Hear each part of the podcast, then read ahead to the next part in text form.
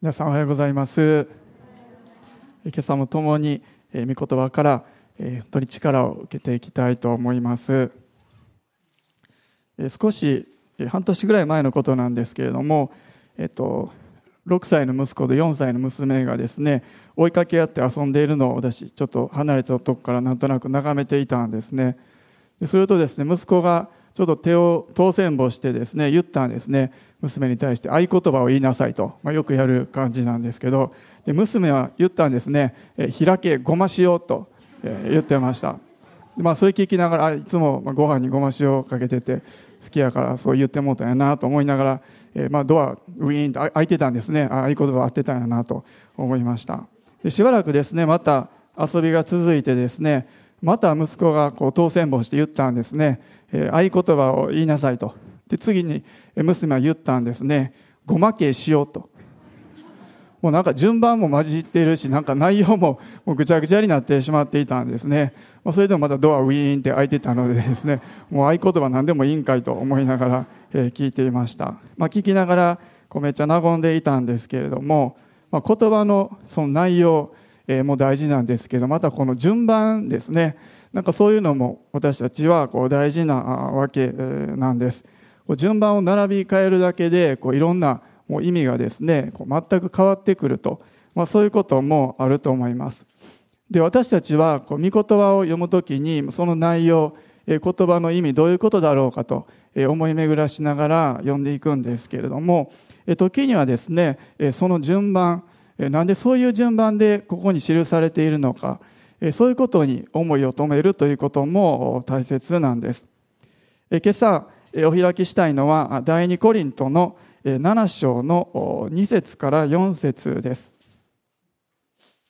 コリント人への手紙第27章の2節から4節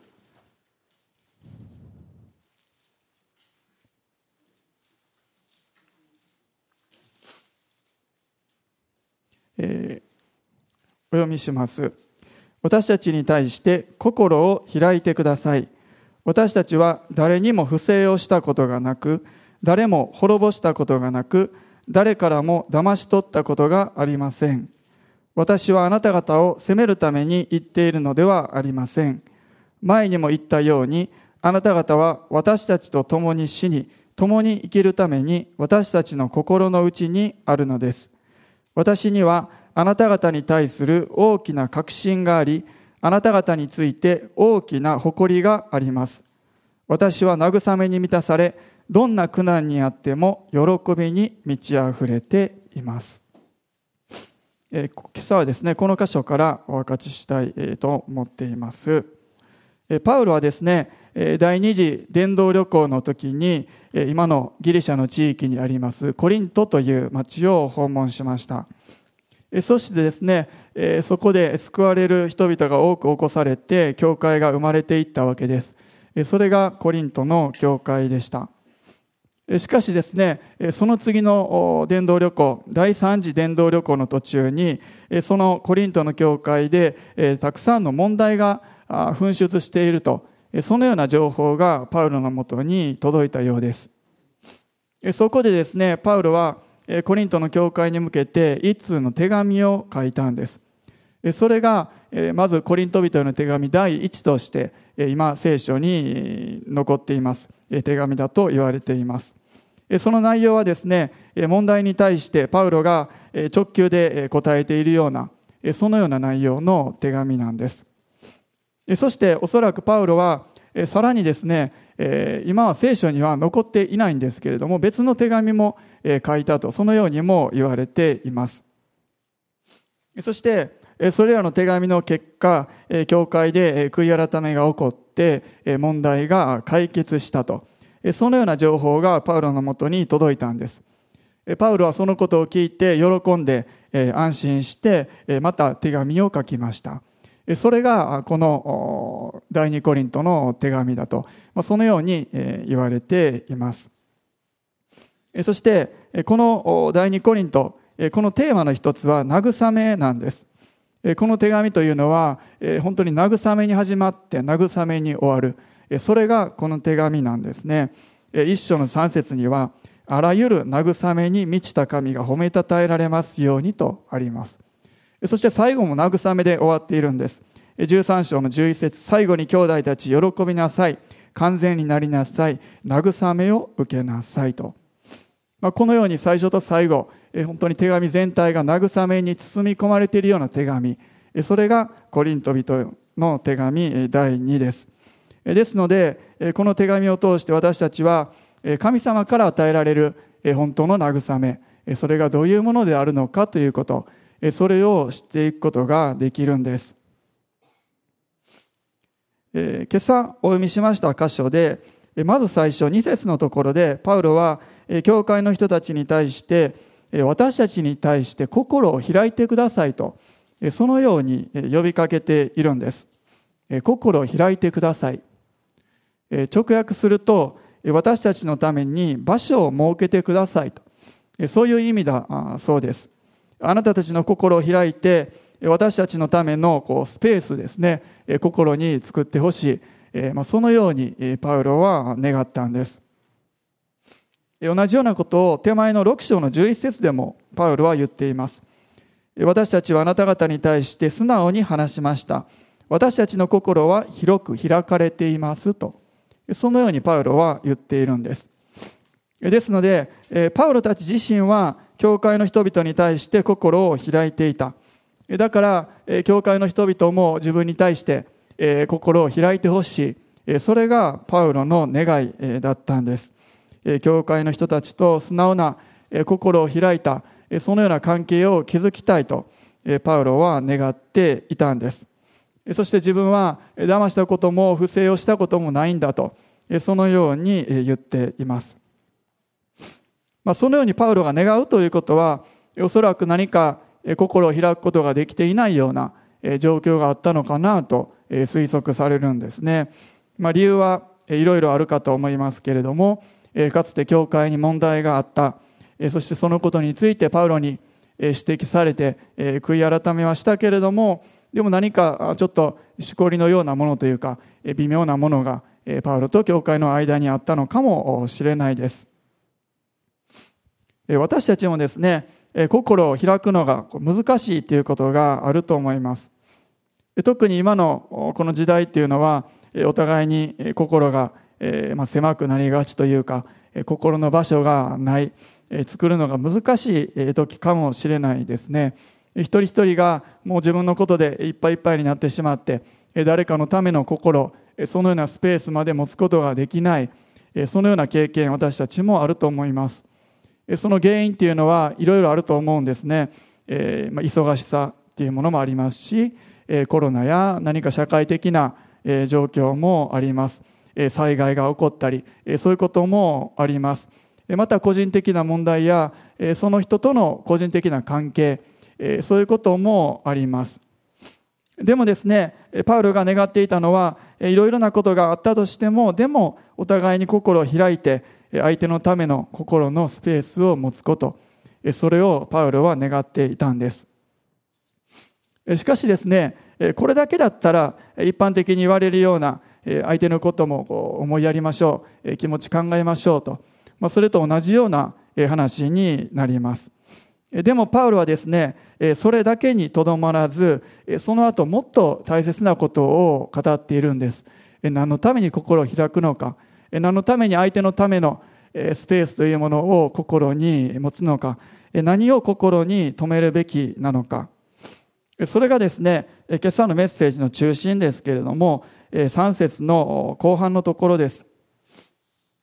前にも言ったように、あなた方は私たちと共に死に、共に生きるために私たちの心の内にあるのです。パウロは心を開いて教会の人々のことを心に留めていました。その目的というものは彼らと共に死に、共に生きるためだったんです。で私はですね、最初この箇所を読んだ時に、あまりこう意味がピンとこなかったんです。どういうことだろうか。共に死に、共に生きる。で皆さんはこの言葉を聞いて、どのような印象を持つかなと思います。例えば、こう迫害でえー、なんか死ぬ危険がある。でも死ぬ時は一緒だ、みたいな。そんな感じで共に死ぬと言っているんでしょうか。で、私はですね、最初あまりピンとこなかったんですけれども、ちょっと仲介書とかいろいろ読みながら、また自分で黙想しながらですね、なんとなくこう意味がこう分かってきたときに、あ、本当にこの説は実はとても大切で意味深い箇所だなと、そのように思わされたんです。一般的に共に生きるっていう言葉はよく聞くと思います。例えば、地域社会において一緒に共に生きていこう、共同体で一緒に生きていこう、そのような考え方もします。もしくはもっと視野を広げてですね、世界規模で人種を超えて、国を超えて一緒に生きていこう。時には自然環境とか動物も含めて共に生きていこうとかですね、この言葉はよく使われるわけなんです。反対に共に死ぬっていう言葉はあまり使わないかもしれないんですけれども、でも死ぬ時は一緒だみたいな感じで使うこともあるかもしれないです。でもですね、ここでパウロが語っているその意味っていうのは全く違うんですね。そして特に注目したいのはその順番なんです。で普通は共に生きて共に死ぬ。これが当然なんですね。なぜなら今私たちはすでにもう生きていて、あと待ってるのは死ぬだけだから、えー、共に生きて共に死ぬ。まあ、これが普通なんです。もう死んでしまったらもう生きることなんてできないんです。でもですね、この箇所はもう順番がもう全く逆なんですね。共に死んで共に生きる。とても不自然に思えるんです。でも、実は聖書を見ていくと、実はこの順番の方が聖書的であるということが私たちにはわかるんですね。映画とかドラマ思い浮かべてみると、キャッチコピーにですね、こう生きるとか、そういうことが入っている映画映画とかドラマたくさんありますえ。今を生きるとかですねえ、生きろとか、有名な歌でも僕らはみんな生きているとかですねえ、そういう歌もあります。もう生きるっていうのは、この世界どこでも共通してえ大切にされている価値観なんですえ。あまり死ぬっていうことについて考える機会、普段はないかもしれないです。でも最近はこの日本でもですね、就活、終わりの活動えとかでですね、どのようにして終わりを迎えるのか、死ぬのかということにもえ、公にこう語ったり考える機会が与えられていると思います。でもちろん聖書も生きるということを大切にしているんですけれども、この箇所でまず言われていることは生きることではなくて、まず共に死のうということなんです。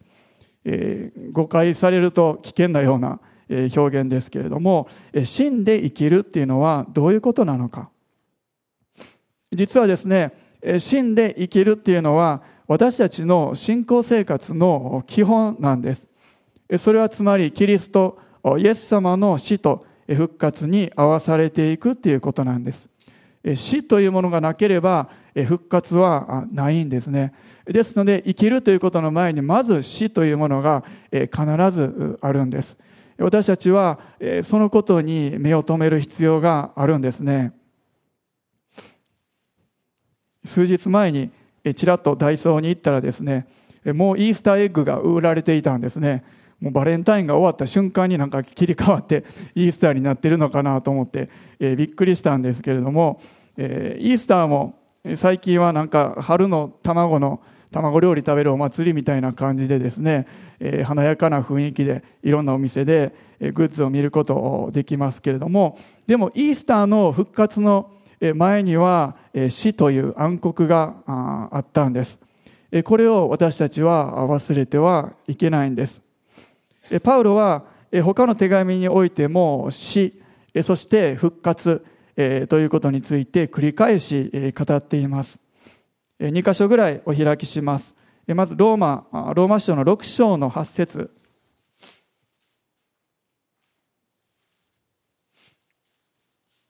ローマ人への手紙6章8節お読みします。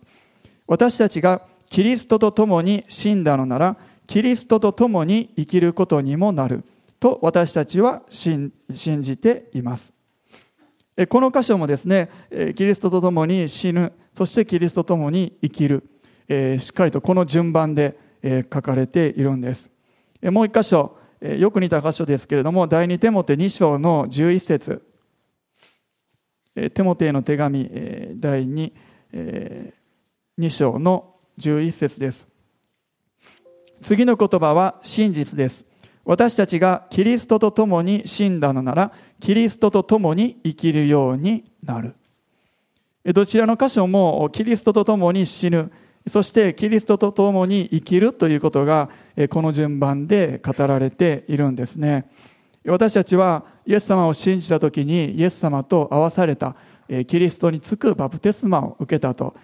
ありますけれどもイエス様と共に十字架で死んで共に葬られてそして共に墓から復活したそのことを目に見える形で表しているのが洗礼式なんです。ですので死ぬことによって生きるこのことが実はクリスチャンの基本中の基本なんですね。むしろ私たちがイエス様の死、イエス様の犠牲、それに自分たちが合わされているということを受け入れないで、え受け入れないでですね、自分を生かし続ける。つまり罪の自分というものが生きたままであったのであれば、本当の意味でのイエス様と共に生きていく。イエス様との豊かな生、生きるということ。罪から解放されて豊かに生きるということ。そこに私たちはそれをですね、体験することができないんです。私たちの古い人、罪の人はイエス様と一緒に十字架で死んだ。そして今、イエス様と一緒に生きることができるようになった。もうこれが私たちの本当に基本中の基本なんです。もう一箇所、ガラテヤ書2章の19節から20節のところ、お読みします。これも有名な御言葉ですけれども、19節後半からお読みします。私はキリストと共に十字架につけられました。もはや私が生きているのではなく、キリストが私のうちに生きておられるのです。ここもですね、死と生きるということ、それがこの順番で語られているんです。ともすると私たちは前半の方死ぬということそこにばっかり時には目を留めてしまうこともあるんですね。でもそうじゃなくて、必ずこの二つというものはセットになって語られているんです。このように私たちがイエス様と共に死んで、そして共に生きていく。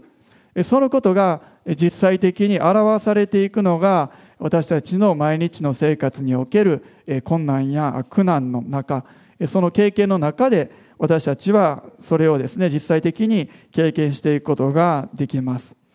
マルコの福音書の8章の34節から36節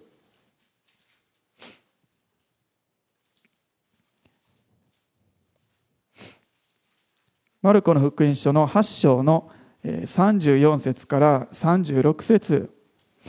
お読みします。それから群衆を弟子たちと一緒に呼び寄せて彼らに言われた。誰でも私に従ってきたければ自分を捨て自分の十字架を追って私に従ってきなさい。自分の命を救おうと思う者はそれを失い、私と福音のために命を失う者はそれを救うのです。人はたとえ全世界を手に入れても自分の命を失ったら何の益があるでしょうか。まイエス様はそのように言われたんですね。自分の命を救おうと思う者はそれを失いと。でも命を失う者はそれを救うと。もう本当に逆説的ですけれども、イエス様に従っていく人生における苦難、時には命を失うこともある。でも永遠の命が与えられているんだ。命を失う者はそれを救うと。イエス様はそのように語られたんです。もう一箇所、ヨハネの福音書の12章24節から25節。ヨハネの12章の24節から25節。そこで群衆はイエスに答えた。私たちは立法によってキリストはいつまでも生きると聞きましたがあなたはどうして人の子はあげられなければならないと言われるのですか？その人のことは誰ですか？そこでイエスは彼らに言われた。もうしばらく光はあなた方の、あ違うとこずっと読んでました。えー、すいません。ヨハネの福音書12章の24節から25節でした。24節誠に誠にあなた方に言います。一粒の麦は地に落ちて死なけ死ななければ一粒のままです。しかし死ぬなら豊かな実を結びます。自分の命を愛する者はそれを失い、この世で自分の命を憎む者はそれを保って永遠の命に至ります。この箇所でも死ぬ、生きる、そのような順番なんですね。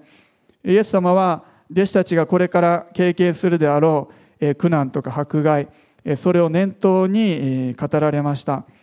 コリントの教会もたくさんの問題や困難を経験して、これからもその時代における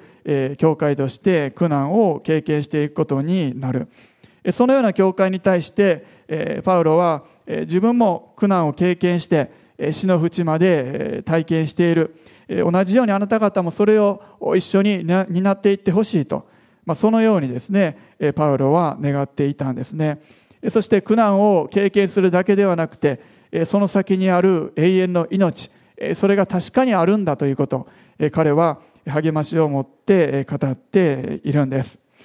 一緒にキリストにある苦難、それだけじゃなくて豊かな命、それを体験してほしい。それがパウロの願いだったんです。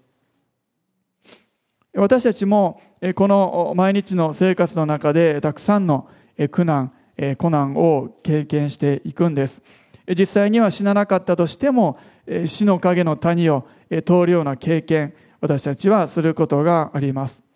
でもその中で私たちはイエス様に引き寄せられていくんですね。そして十字架を経験したイエス様の、イエス様に似たものへと変えられていきます。そして困難な中にあるけれどもでもその中で本当に豊かに生きるということそれを知っていくんですそしてやがて主と共に永遠に生きることになるんです。そして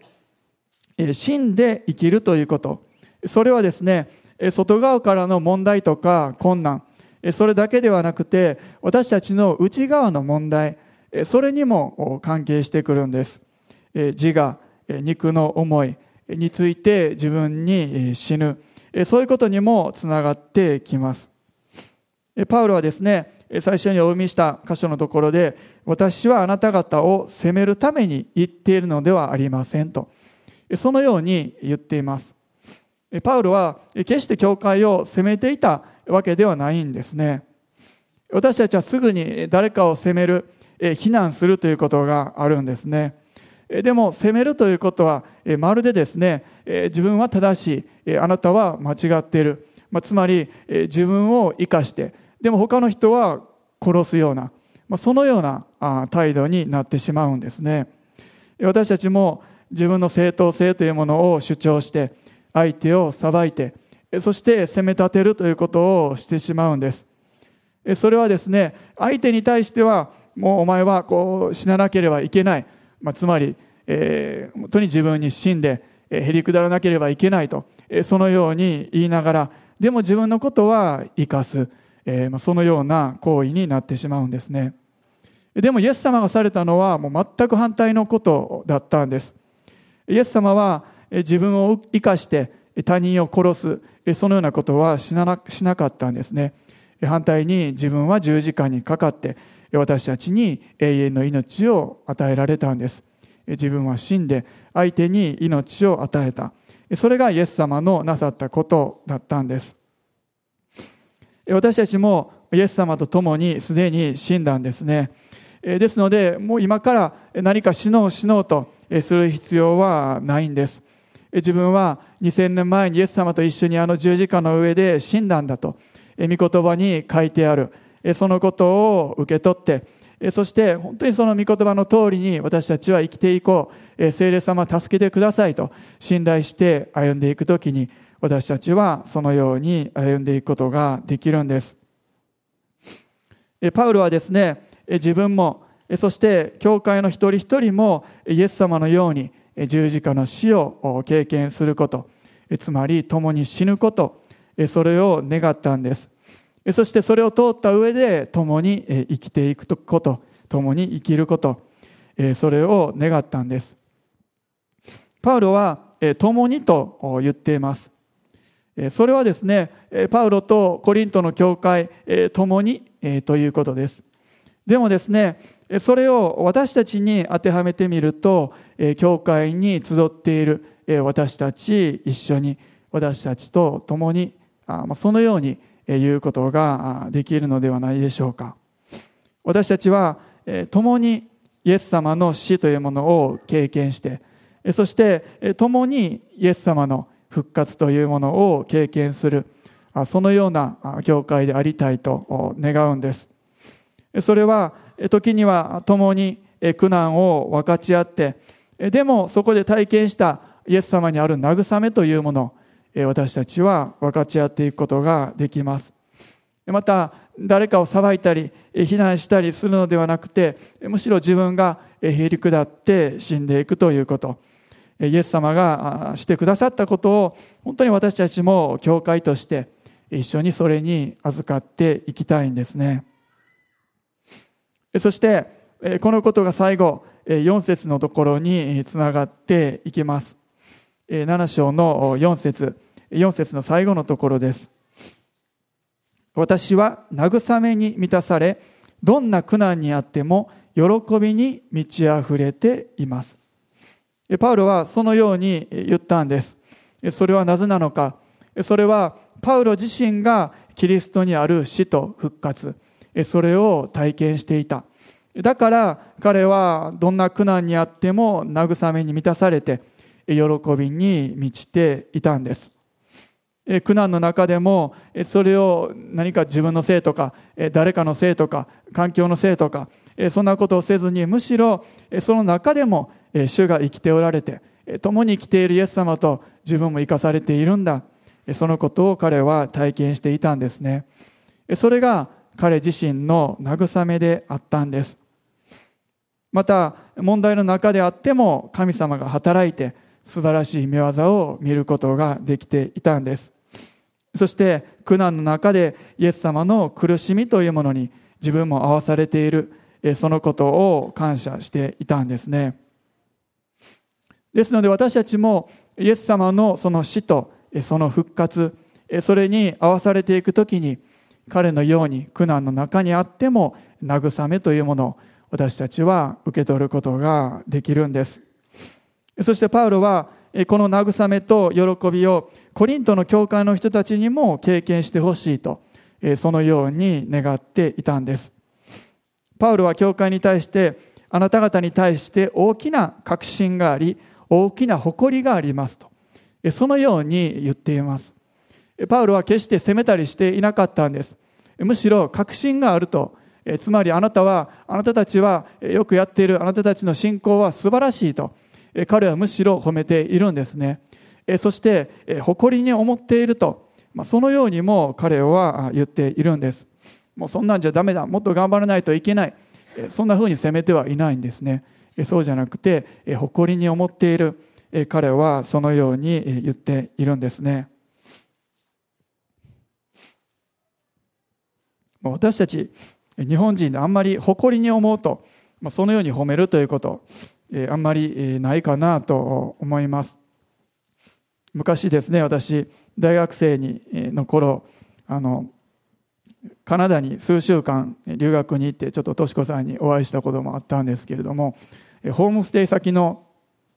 お母さんがですねもうやったら褒める人だったんですね。もうたかしすごい。もうお前みたいにすごいと見たことない。もう誇りに思うみたいなのをですねもうちょっとしたことでもうやったらめったら褒めてくるんですね。で大学生になってそこまで褒めること褒められることあんまりないのでちょっと恥ずかしいというか受け取りがたいというかだんだんほんまにこの人思ってんのかなとそのように思ってしまうぐらいだったんですけどでも私たちはもっとお互いのことを本当に誇りに思っていると褒めるっていうことをするべきだろうなとそのように思わされるんですね。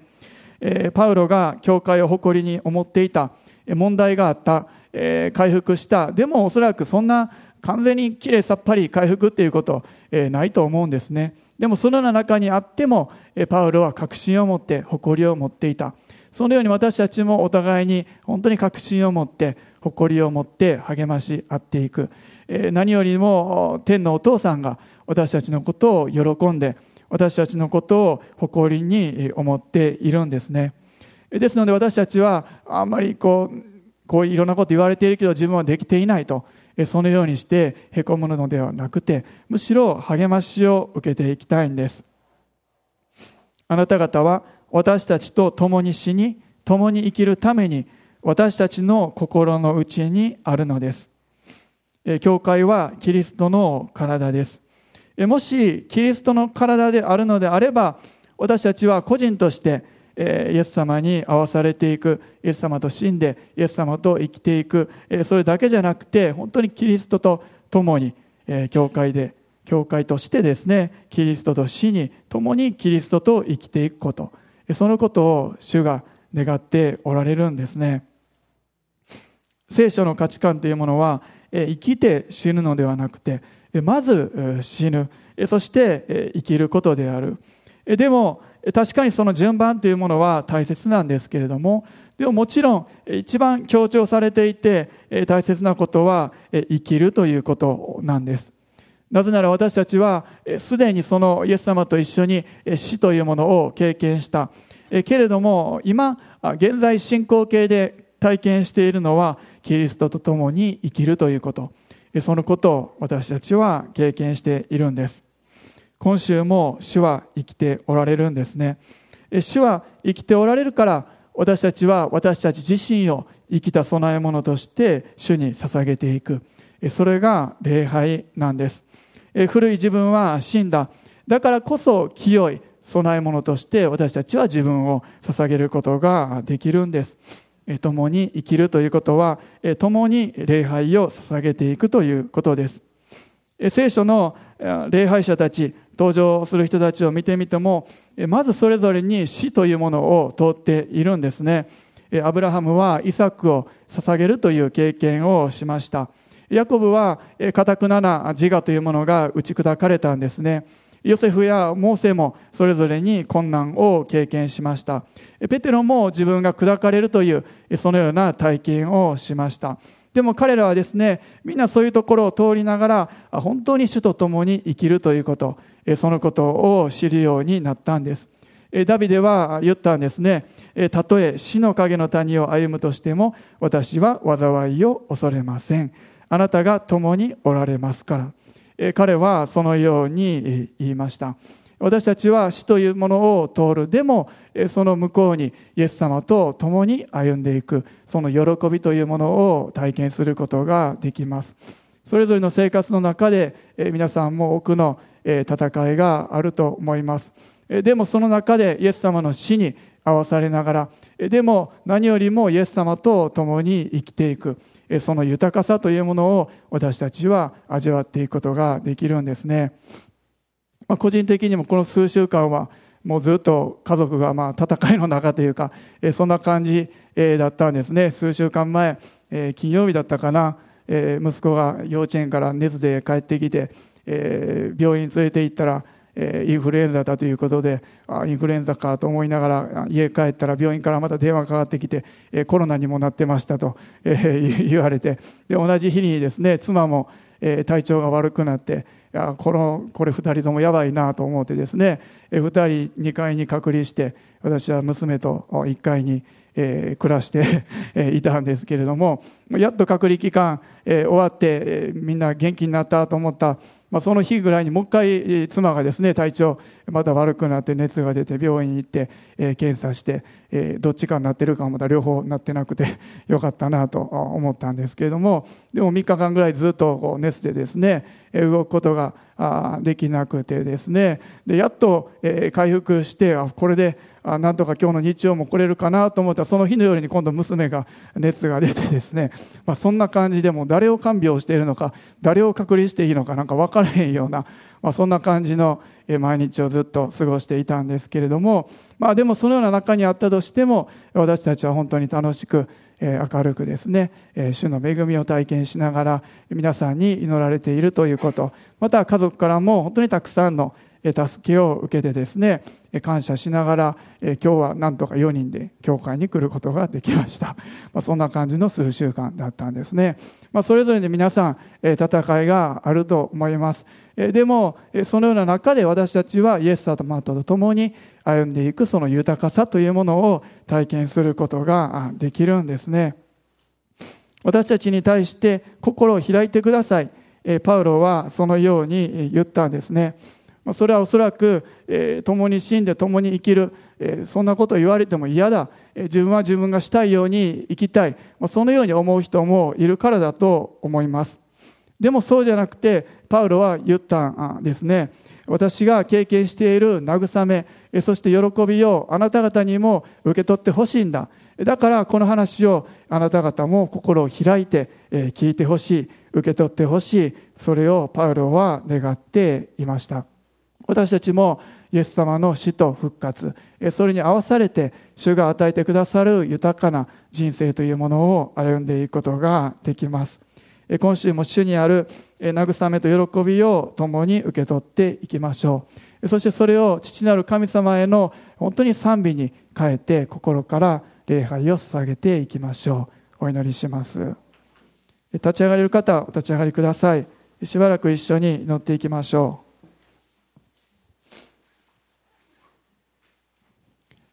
天のお父様あなたの皆をあがめます。イエス様がまず私たちのために2000年前に十字架で死んでくださったことを覚えて心からありがとうございます。あなたが死んでくださったから私たちは今日も生きていくことができます。そしてイエス様が今日も変わらずに生きておられて私たちはその生きておられるイエス様と共に歩んでいくことができます。心からありがとうございます。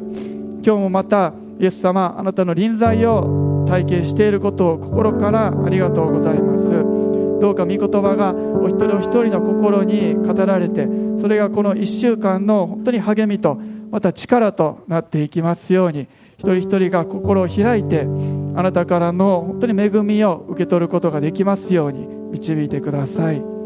ハレルヤ主よハレルヤ主よあなたの皆を崇めます。ハレルヤハレルヤ。イエス様が共におられることをありがとうございます。ハレルヤハレルヤ、まあ、それぞれの口で主に祈り主に礼拝を捧げていきましょう。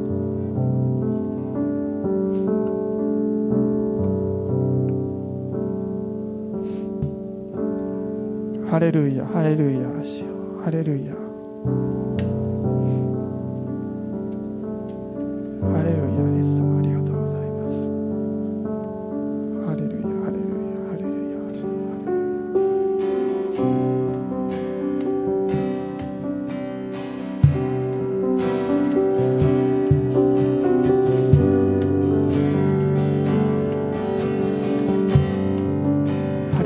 私たち一人一人心開いてあなたの前に出てきます。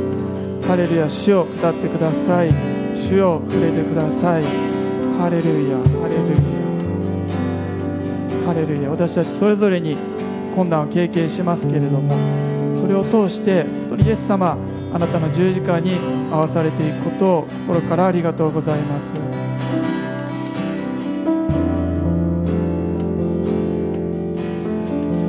ハレルヤハレルヤ主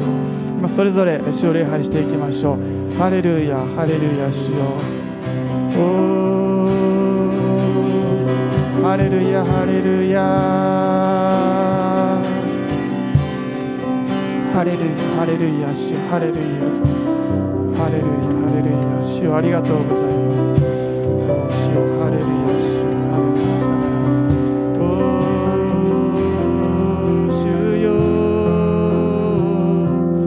Hallelujah.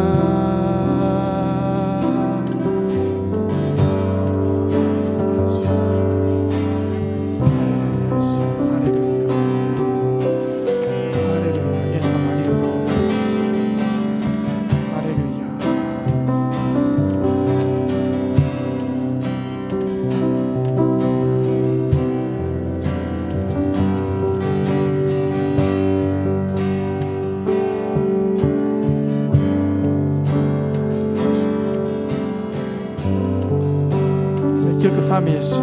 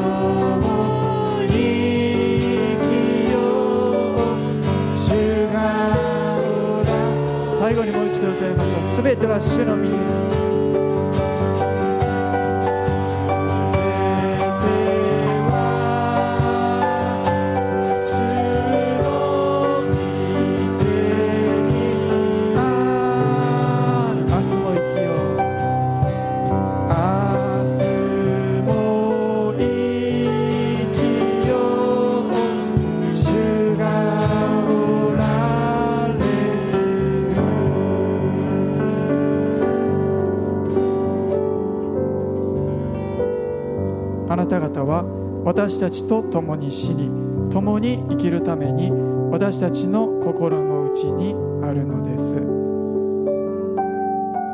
私たちの主イエス・キリストの恵み父なる神の愛精霊の親しき交わりが私たち一同の上に今よりのち常しえまでも豊かにありますように。アメン。